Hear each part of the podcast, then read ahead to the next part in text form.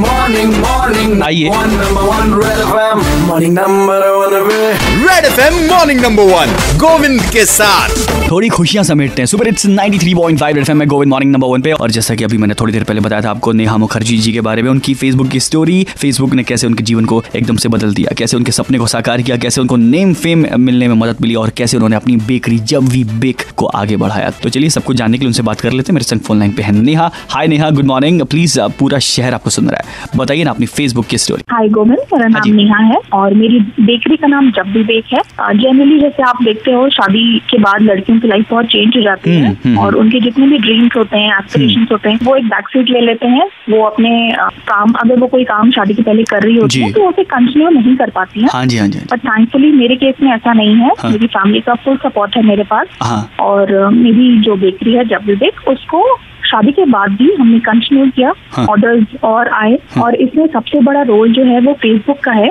हाँ। तो कभी कभी क्या होता है ना कि वर्ड ऑफ माउथ कभी कभी काम नहीं करता है जब हाँ तक जी। कि आपने केक को देखा नहीं है सामने हम्म। से करेक्ट तो करेक्ट इसमें क्या क्या होता है कि जो पहले मेरे क्लाइंट्स होते हैं उन्होंने जो भी केक लिया उसे पोस्ट किया फेसबुक पे हाँ जी हाँ जी उसे देख के उनके जो जी। जानने वाले हैं उन्होंने फिर ऑर्डर प्लेस किया फेसबुक के ही थ्रू मेरे पेज पे जी जी फेसबुक का मेरी लाइफ में एक बहुत बड़ा रोल है हम्म, हम्म। और मेरा जो आज एक क्लाइंट बेस है या मेरा जो ब्रांड नेम है हम्म, इलाहाबाद में वो सिर्फ और सिर्फ इसलिए पॉसिबल हो पाया वाह। बिकॉज फेसबुक ने मेरे